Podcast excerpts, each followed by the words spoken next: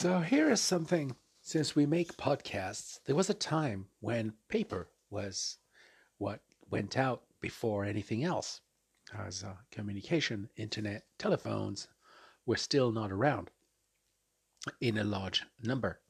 And I think in this case, uh, probably not at all. Um, so here is an article about a very specific topic the only newspaper published at sea. I thought, what a fantastic, fortuitous article to come out now in a world where communication, basically, any way you look, there's been uh, the space is trying to get your attention, either for a product or service or something. Um, with COVID, I noticed a lot of publicity just went, and we started to have walls again and white spaces. Some of it actually quite uncomfortable. Um, in some respects, change of habit, change of patterns, right? So here's an article uh, which I found enjoyable to read. That's one thing, but also amusing. Amusing, you'll see why. A 19th century Maine captain ran the only newspaper published at sea. This article was offered by Troy R. Bennett uh, during the month of December 2021.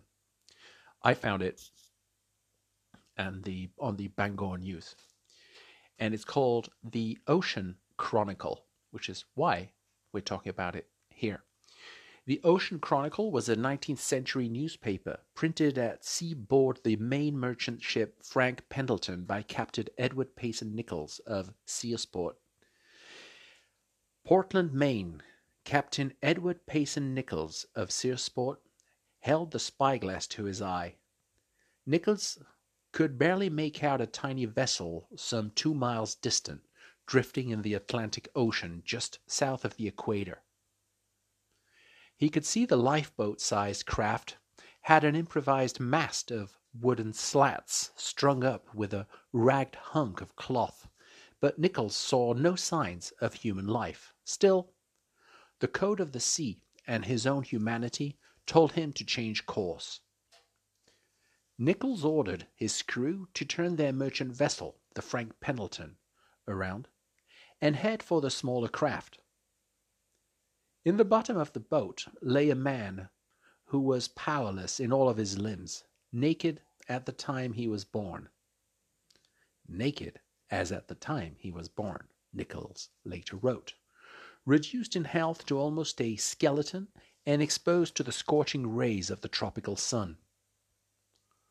Once recuperated, the man told a harrowing tale of shipwreck and lone survival. It later turned out he was a deserter and his story was mostly lies. But he was polite, leaving Nichols a thank you note when he slipped away.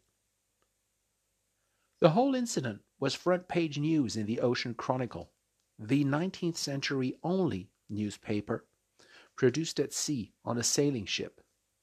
Nichols was the Chronicle's publisher, editor, lead reporter, typesetter, and printer. He produced one edition per voyage for 23 years, from, 19, from 1878 until 1891. Nichols mailed copies to family and friends upon reaching port. Subscriptions cost just one return letter from each subscriber. In the days before ship to shore communications of any kind, the Ocean Chronicle kept Nichols and his family in touch with their far flung circle of loved ones and acquaintances. This number was printed in so many different parts of the globe that it would be impossible to say where it was published. The scribbling skipper wrote in one issue. One page was run off the press in the North Pacific, another in the South Pacific, and two in the North Atlantic. In the 21st century, Nichols' vivid, often playful writing provides historians with uncanny details of daily shipboard nearly 150 years ago. Other records of the time are not nearly as rich and abundant. Diaries and letters to folks at some are scarce.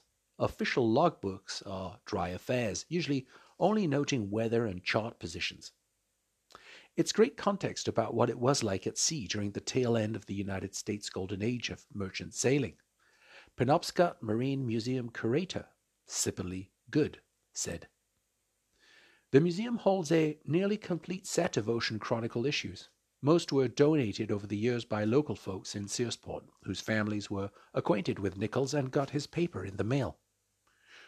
Judging by the number of ads for shipbrokers, chandlers, and suppliers included among his copy, Nichols probably even turned a profit with his, new, with his paper. Circulation numbers ran at least as high as 750 copies for some issues. People got bored on those ships during long journeys, Good said. Other captains took up carving scrimshaw or building ship models. He had his newspaper. Nichols' brief style local items column is a particularly rich vein of fun, informative tidbits of life aboard his ship. Our passenger list, as now reads in one monkey, one cat, two dogs, six pups, two hogs, one dozen hens, one Hong Kong goose, three canaries, two doves, and a guinea hen, he wrote in one issue.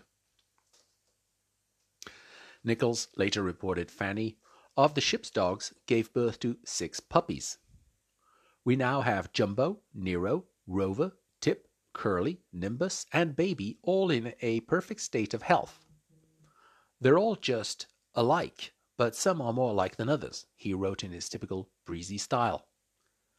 Under the Chronicle's mastheads, Nichols wrote, Printed for pastime only, and sent to friends as a letter, therefore not open to criticism. Good said she appreciates the captain's dry humor. They're sort of dad jokes, Good said. He was always trying to get his wife and daughters to submit items. I can see his wife rolling her eyes. Nichols' wife, Martha, plus their three daughters, often all lived aboard the ship as well.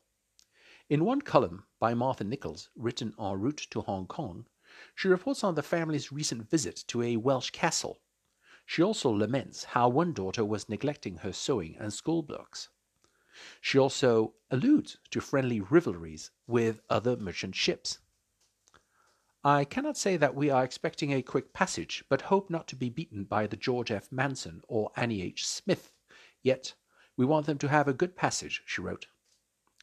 In another heartfelt column, Martha, who traveled the entire globe with her husband, said she'd seen nowhere as lovely as home.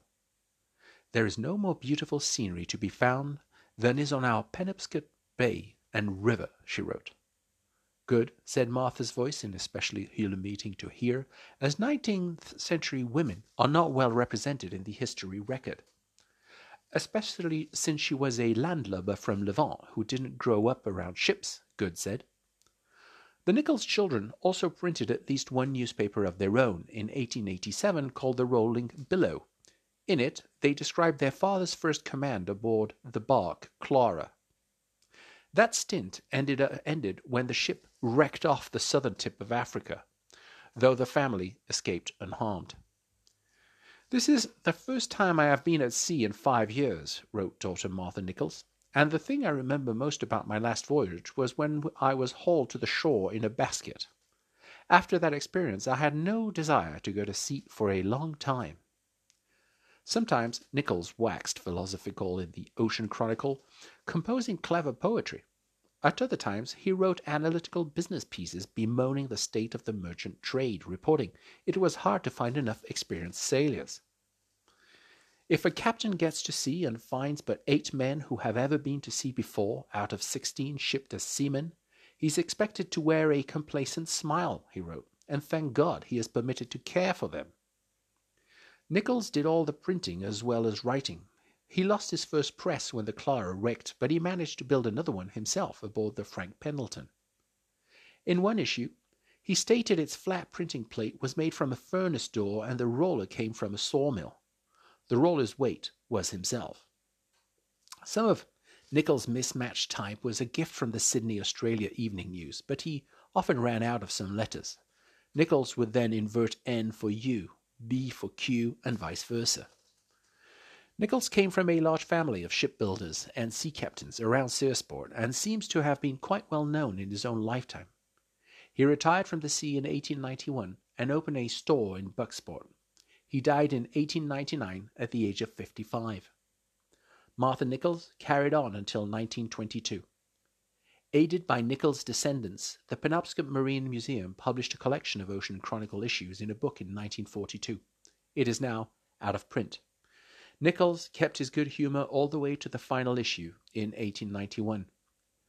The Ocean Chronicle was the largest circulation of any pa- paper printed on the ocean, Nichols wrote. Of course, it was the only one, too. I hope you enjoyed this. I did. Um, it's one of these beautiful stories that would seem anecdotal, and yet is providing all kinds of brief stories, clearly, which remind us of the humanity in all of us and how we're all, all so similar. And uh, these are the little elements uh, that make every story so interesting, in my view. So I'm going to see if I find a copy of that uh, um, book basically. That's uh, they say it's out of print, but I'm sure we can find it somewhere.